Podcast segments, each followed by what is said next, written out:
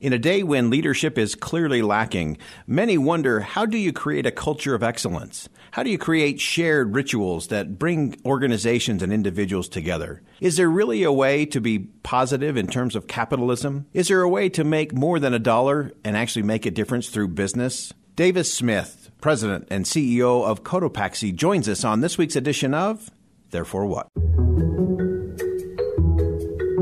Therefore What is a weekly podcast that breaks down the news while breaking down barriers, challenges you in the status quo, explores timely topics and timeless principles, and leaves you confident to face what's next. I'm Boyd Matheson, opinion editor for the Deseret News, and this is Therefore What? We're very pleased today to be joined by Davis Smith, who is the CEO of Cotopaxi, an outdoor gear brand with a social mission at its very core, which is what we love to hear the most. CEO of the Year in 2016, uh, named by Silicon Valley Community Foundation, is a member of the United Nations Foundation's Global Entrepreneurs Council, and a host of other things that are very cool that I'm excited to, to talk about. Davis, thanks for joining us on Therefore What. Yeah, it's my pleasure. Boyd, great to, great to see you again. Good to see you, and uh, you you have been busy and out there as always, uh, looking for ways to not only make a dollar but to really make a difference, which I think is always the challenge. Uh, I don't think it's that hard to make a dollar. I think it's a big challenge to make a big difference and sustain it over time. Uh, give us a little sense of of just Cotopaxi's mission. Why is that so central to your success as an organization? Yeah, you know, every every business is looking for a way to build something different, right? You're looking for, uh, you're trying to identify an, an, alpha asset that you have that no one else has, or that you can really double down on. And for Cotopaxi, that that asset is our social mission, uh, and largely because it's so it's so core to who I am. I uh, and you, we've talked about this before, but I, I, grew up in the developing world, and I moved there as a, as a four year old. Uh, spent a lot of my adult life back in the developing world, and always knew I had a responsibility, a duty to find a way to help others. And so this has been a dream for, uh, of mine forever. And um, kind of putting it into action into a business has been uh, just a lot of fun, and it's been a core reason why the business has worked. So, one of the things that I've been thinking about this week uh, as we get close to, to Christmas time, uh, I know you have done a lot in terms of uh, work with refugees, and the thing that always comes to my mind is uh, you, you read the the Christmas story, uh, and there's always that passage that I think we, we often miss. We kind of rush our way to the nativity where all the good stuff happens, but there's just just that little verse that says there was no room for them in the inn.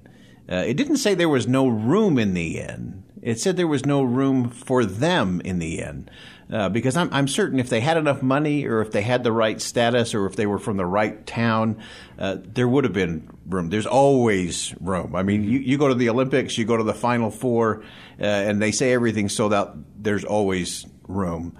But you've chosen to to focus and help those refugees that again there's there doesn't seem to be room for them. Uh, tell us what you're doing to make room for them. Yeah. So when I when I moved to the U.S. five years ago, I was living in Brazil. Uh, within the first month of being here, one of my buddies invited me to a, a Christmas event. It was around this time of the year, mm. mid December, and it was around refugees. And to be honest, I'm kind of embarrassed to say, Boyd, like I literally did not know much about refugees at all. Yeah. Uh, growing up in Latin America, like the places I lived just didn't really have refugees in this sense. And at this event, I was just touched to the core by their stories. And uh, I knew I needed to, to somehow weave them and their stories into our business. And um, I used to, when we first launched, I'd write these handwritten thank you cards uh, to, to, our customers saying thank you for placing an order. Yeah. That didn't last very long, to be honest. You know, I, I it didn't scale. Uh, but I, I, instantly started looking for another opportunity. I wanted to create that personal touch. And mm-hmm. One of our team members knew how passionate I was about refugees and said, "Why don't we see if we can get some of the these amazing refugees that have just been resettled to write cards, and we can it can be their job." And I love the idea, the idea yeah. of giving these refugees their very first job right when they're resettled. Um, their first duty is to actually pay back the U.S. government for their flights. Wow. They're in debt the moment they arrive in the United States. They have to pay back the government for flights, and so they need to start working. And a lot of them don't know the language. They're trying to figure out this new country. And so we created this, this great program in partnership with the IRC, the International Rescue Committee. Mm. And uh, we created this job club where these refugees, we've had over 100 refugees go through this program. They write the thank you card in their native language since they're still learning English. Right. And, uh, you know, it's one of the ways we've, we've been able to work with refugees. We've done a, a number of other really cool programs. We just actually in the, in the last few weeks had some uh, wonderful uh, girl refugees that came and spent, uh, did, we're doing some mentoring group with them. And they spent a day in our office meeting all the different teams and trying to understand what these different career paths were. And um, there was a, a refugee, a Rohingya refugee from Myanmar that was there, and she said, "So, do you mean that I could start my own business?" And it was like, "Yes, yes, of, of course Yes. you can start your own business." And so for her, that was just like so. Like just the idea that she could actually start something of her own was just something she never even dreamed of. So Yeah. it's it's really fun. I think so often we, we look at things like uh, how the U.S. in particular interacts with the rest of the world. Uh, and often we, we think of it in terms of, of giving dollars for, for programs or for star, you know, starving kids in Africa or what, whatever it may be.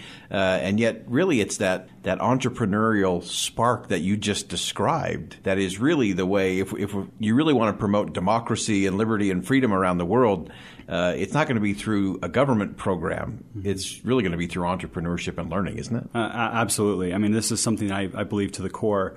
If you if you actually look back 200 years, uh, 1820, in the year 1820, uh, 94 percent of the world lived in poverty. When I was born in 1978, it was 40 percent of the world lived in extreme poverty, less than $1.90 a day, the equivalent of today's $1.90. When I went, when I finished high school, it was 20 percent. Uh, last year, it was nine percent. We are eradicating extreme poverty, and this is largely due to capitalism. Yeah. Um, you know, it's it's the idea of opening up markets and empowering people to actually be in control of their own destiny instead of government. Um, of course, there's there's imperfections with capitalism. Sure. Um, it can be very destructive to the planet, to the environment, and so we need to there need to be protections there. But uh, I, I agree. I mean, entrepreneurship and uh, you know, it's something that lifts you. I, one of my actually one of my favorite quotes is by Dieter Uchtdorf. He says, "The desire to create is one of the deepest yearnings of the human soul." I believe this. I believe every human inside of us, we have this desire to create, to build something that didn't exist before. It might be music, it might be art, it might be cooking, it might be a business, but it's taking something that didn't exist and with our own dreams, our own ambition, going and creating it. Yeah, and, and everyone does have that desire, uh, and being able to, to provide those opportunities is, is such a such a critical part of this whole thing. Uh, You mentioned in there the the balance with capitalism uh, and the environment and the the planet as a whole. Uh, I know you've had some unique experiences that uh, have have influenced your perception in terms of what is really happening uh, with the planet, and whether that's with plastics or, or Yeah. whatever it may be. Share a little bit of that for us. Yeah, so uh, I'm an outdoorsman. I, I love the outdoors, and uh, of course that makes me care about the environment. I'm, I'm also a Mormon, and uh, that also makes me care a lot about the earth and protecting it. And I, I love doing survival trips. I'm uh, I think we've maybe even talked a little bit about this in the past, but I, you know, I, I love going to a place and bringing just a few things. I bring a machete, I bring a mask uh, and fins, and I bring a spear, and I'll go survive for five days on coconuts and fish that I spear and stuff. So uh, it's it's weird. I don't know why I like it, but I do. So uh, I do this maybe a couple times a year. And I um, earlier this year, uh, I was in a part of Mexico, a very remote part of Mexico, no people anywhere, um, hours away from people. There's no boats in sight, nothing, just me and the ocean. And uh,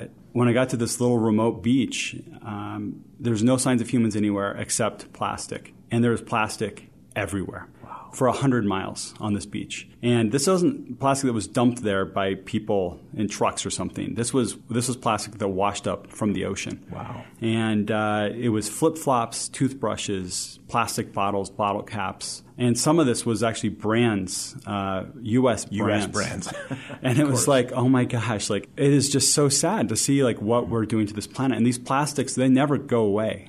Every piece of plastic that's ever been made by humans still exists on the planet. And so uh, that for me was a shocking moment. And I wouldn't say I, I'm a crazy environmentalist. I'm not. I, and but this moment did change me. I, yeah. um, whenever I use plastics, a, a, plastic water bottle, or these single-use plastics, were like cutlery at you know when you're at a restaurant or on an airplane, it pains me because it's like this is this. I is, know where this is I know going. this is going to go. so uh, it's something that uh, I'm not sure what the solution is, other than we all need to be aware and we need to look for opportunities to do to do better. Yeah, and, and I love the fact that you you pointed out that this is not about any extreme position no. one way or the other. It's no. about stewardship, isn't it? Exactly, and and this isn't right or left, right? Yeah. Um, this is something that that people are united on. That we, we yeah. do care about our planet, and we should be we should be wise in the way that we use the resources of our planet. So I want to shift gears a little bit um, and, and, talk just from a, a business perspective. Uh, one of the the big things that you're known for at Cotopaxi is just this thriving culture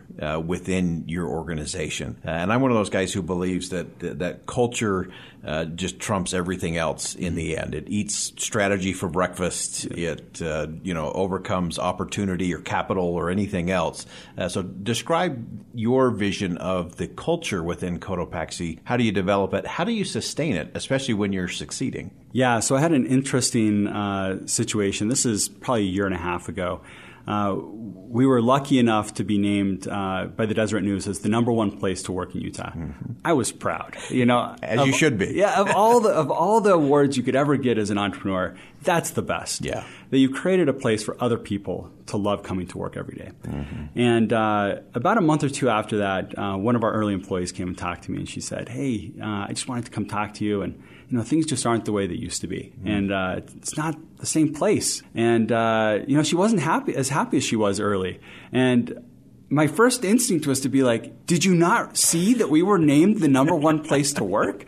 Uh, but in reality, you know, it, it was a wake up call because I realized this isn't something that you just build and then it's done. Like yeah. culture is something that you have to work on every day. And I literally work on it every day. Every day, I have a tool actually that I use to measure our culture internally and what's mm. how it's moving. And I can I can actually I can I can actually analyze this data by gender. I can analyze it by tenure in the company, how long or how short you've been there. So if I see that there's a trend where like maybe the newer employees are loving it more and like the older employees maybe aren't. It's like, okay, what do I need to do different? What yeah. what have we changed? Um, I can do it by department. So it's all I can't see an individual's feedback, but I can kind of understand the, the general trends in the business. And so this is something I, me- I measure daily. And it's frankly, it's the most important job I have as a CEO. I need to create a place where people want to come to work every day, where we can attract and retain the best talent. Yeah. And so uh, it's something that matters deeply to me, and it's something that I I, I really learned um, by through mistakes in my mm-hmm. previous businesses, and I've I've worked hard in this business from the very very beginning to find ways to build traditions and rituals around these core values that we identified very early in the business. Mm, I love that. Uh, I want to ask you because you, you hinted at this that uh, it, it's not something that you just do and check off the list as, as a CEO. It's a, it's an ongoing thing. Uh, I've always said that the most dangerous day in the life of an organization, any organization, business or, or otherwise, is the day you're successful. It's the day you, you get the accolades in the paper. It's the day you, you hit number one because it's so easy to, to rest on your laurels or to get comfortable and usually the first thing that goes is the culture. So, what do you do uh, in addition to, to monitoring, uh, which very few leaders today do? They, you know, they'll look at the spreadsheets. You know, what's the balance sheet? Yeah. Uh, they'll look at inventory. Uh, they'll look at a few customer satisfaction surveys. Uh, but very few are, are looking at how do I measure the culture and then what do I do about that to sustain that level of excellence over time? Yeah. So again, I think what this goes back to is uh, it, this has to be done by design, mm-hmm. not by default. Yeah. Um, culture. You'll have culture no matter what, uh, and you can either you can just let it happen, uh, or you can actually create it. Yeah and uh, it'll evolve over time, which is why you it's so important to have these core values. So yeah. things can change, but they're, they're always going to rotate around those those key pillars. Right. And so, um, you know, with this business, the first thing we did when, with my founding team, when I had this idea for the business, I flew in from Brazil. Other people came and we met in a cabin here in Utah. Some people had never even been to Utah before. We sat down and we talked about what these core values would be. I painted this vision for the type of business and brand I wanted to build, the type of culture. And we didn't talk about our product or, or go to market strategy. We talked about these core values. And then we built traditions and rituals around those that we try to reinforce. And that means coming back to them constantly and saying, how how are we doing with this? You know, do we need to do a better job of incorporating like people as one of our core values? Yeah. Are we are we focused uh, enough on our own team, and are we thinking about them? Like, okay, we just when you first start, you might not have to even think about, hey, what am I going to do with maternity leave? Right. And uh, then all of a sudden, you have a situation where it's like, oh, it's time to think about it. policy. We, yeah, we need to create a policy around this, and and how do we build a policy that's going to be as generous as possible, but also that's going to keep in mind that we're a business and we yeah. you know we, we have to operate. So you know, it's it's constantly going back to those values, but. Uh, it's not just putting them on the wall. Yeah. It's truly about in integrating those values into every aspect of, of the business and the culture. Good. One last thing I want to hit on this culture piece uh, because you mentioned it twice, and it's it's something that I think is, is vital to any living, breathing, growing, improving organization and that is rituals. Tell us more. What that what does that mean in the Cotopaxi world? Yeah, so uh, rituals are things that uh, are immovable, and and I say that because it's really easy to say. Uh, it's really convenient sometimes to say, okay, I know we've done this for you know we've done this, but you know there's some reason why we can't do it anymore. For example, this is just a, a, maybe not even the best example, but we have what we call an all hands meeting uh, that we call Academia Cotopaxi. You know, and it's about learning and developing people, and so every other Friday morning we get get together as a team and uh, we discuss. Uh, we kind of do an all hands where everyone's kind of giving quick updates, and then we have a learning session where we teach anything from negotiation skills. Like I, I had this great class at Wharton where we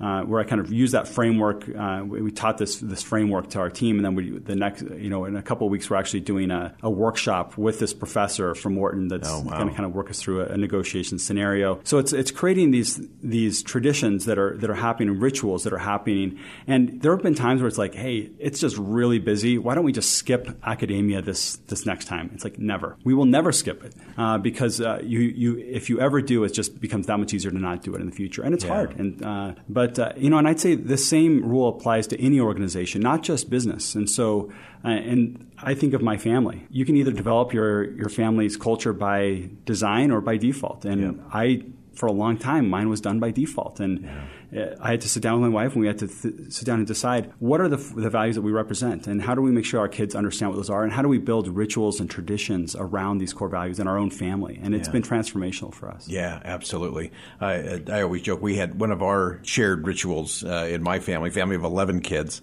wow. Uh, was every Saturday night, 5 o'clock, uh, we all were expected to be at home uh, and we would sit around the counter and we had like the mother of all kitchen, I mean, it was almost like a cafe counter. And we'd all sit around, and my dad would make pancakes. I love that. And that was the ritual. And, and I don't know if you've had pancakes in a large group before. Uh, they, I come from a family of eight. So, oh, so yeah, yeah, you get yeah, to know. 11, you, you, yeah. you, you, know they don't come in stacks. yeah, uh, one, one, one at a time, about 10 minutes apart.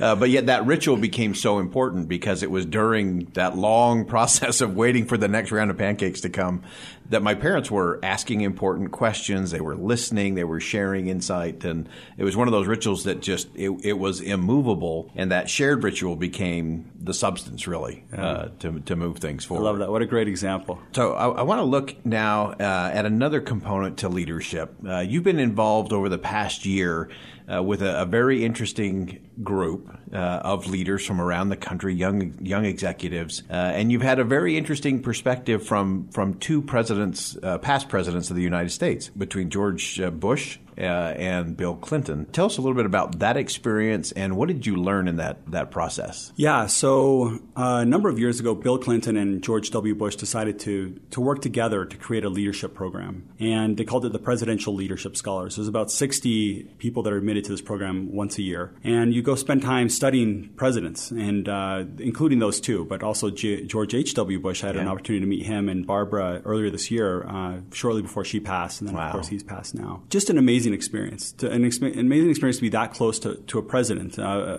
and you know, when I moved to the United States as a teenager, um, I never would have imagined that I'd be able to meet Bill Clinton yeah. in person, and and then of course later on George W. Bush and George H. W. Bush and what I what I I think my biggest takeaway from these three presidents, one thing that they all shared in common because they're all very different people. Yeah.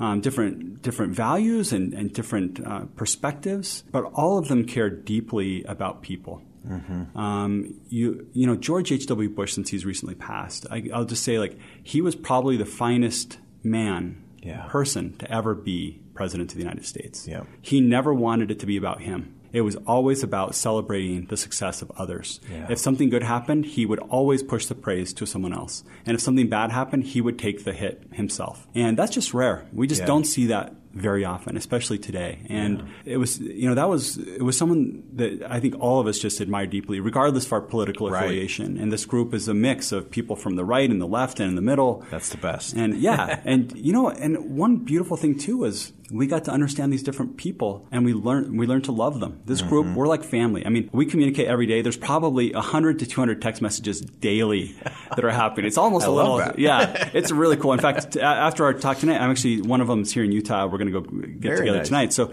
it's a very very close group, but we are every spectrum of, of the political spectrum. Mm-hmm. We're, we're on this little uh, on, the, on anywhere on there, right? And so, uh, you know, there was one person that uh, one of the most brilliant people in our group that was uh, very supportive of Donald Trump, and other people on the other side were just like, how how can you do that? that? how can that even be possible? And uh, you know, but as we kind of share our different perspectives, and all of a sudden people are like, oh, I understand where you're coming from. And even though I don't agree with you on all these issues, I respect you deeply as a person, and I understand now how a, how a person can support someone and maybe uh, maybe not necessarily agree on everything, but that they can be a good person still. Because sometimes we we demonize the other side. You know, I, one of the things that we're tracking here at the Deseret News, and uh, we have an event coming up in January with uh, Bob Woodward and, and Elder Yeah. D. Todd Christofferson uh, from the Church of Jesus Christ of Latter Day Saints, talking about integrity and trust today. And uh, in our in our meetings today, we were discussing that m- many people around the country complain about the inability to compromise and come together. And one of the interesting things that came out is that in order for that to happen, if I'm going to compromise with you on something, that has to be based on my trust in your integrity that you will do what you say you're going to do as part of this negotiation. Uh, in in your leadership, both in terms of your experience with the, the presidential folks, uh, but also in terms of, of business, how have you seen integrity and, and trust come into play? How has it impacted your business? How has it impacted you as a person? Yeah, I would say maybe for me, one of the best examples is my relationship with my business partner at Cotopaxi. Uh, I met my business partner uh, in business school, so we were both at, at the Wharton School together. Uh, he's from Germany, from Munich, and moved to the U.S. with his wife, and uh, we just we instantly hit it off. We both uh, had you know some shared passions and similar. He'd been in the German Special Forces, loved the Oh, wow. outdoors, and Wow.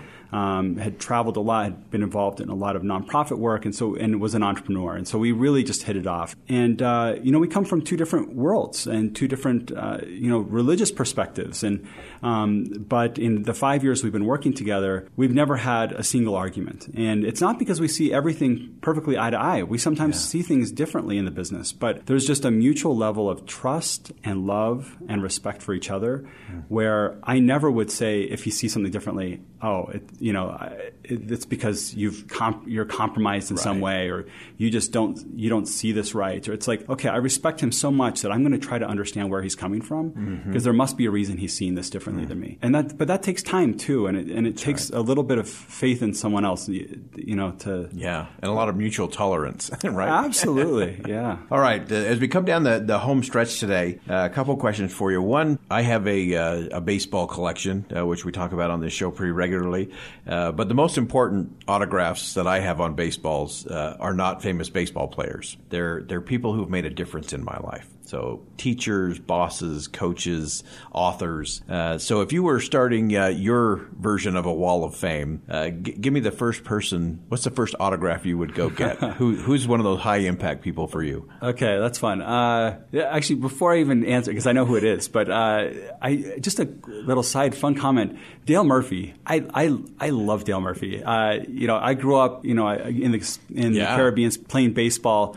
Dale Murphy sent ball, signed these signed balls to my entire team, and uh, and I still have this ball. It says "Best wishes, Dale Murphy." And he reached out recently. He's going to come to our office at Cotopaxi in a couple weeks and That's spend time with our team. And we're, I have balls for our teams that he's going to sign. Oh, so uh, this is it. like very relevant. But, love it. But the person I would choose that's not a baseball player would be a man named Steve Gibson. Um, this is a, a mentor of mine. I read about him actually in a church news article when I was just back from my from my mission, and it was about uh, he was an entrepreneur. He had sold his business. Was he was probably around 60 years old. He had you know the next 30 years of his life to just go enjoy on a beach if he wanted. Yeah. And instead, he and his wife went and they moved to the Philippines and they opened up a school teaching entrepreneurship to poor Filipino return missionaries, Wow. teaching them how to get on their feet. And it was so inspiring to me. I cut out this article. I carried it around school for for three and a half years at BYU, and the front cover of my clear face binder.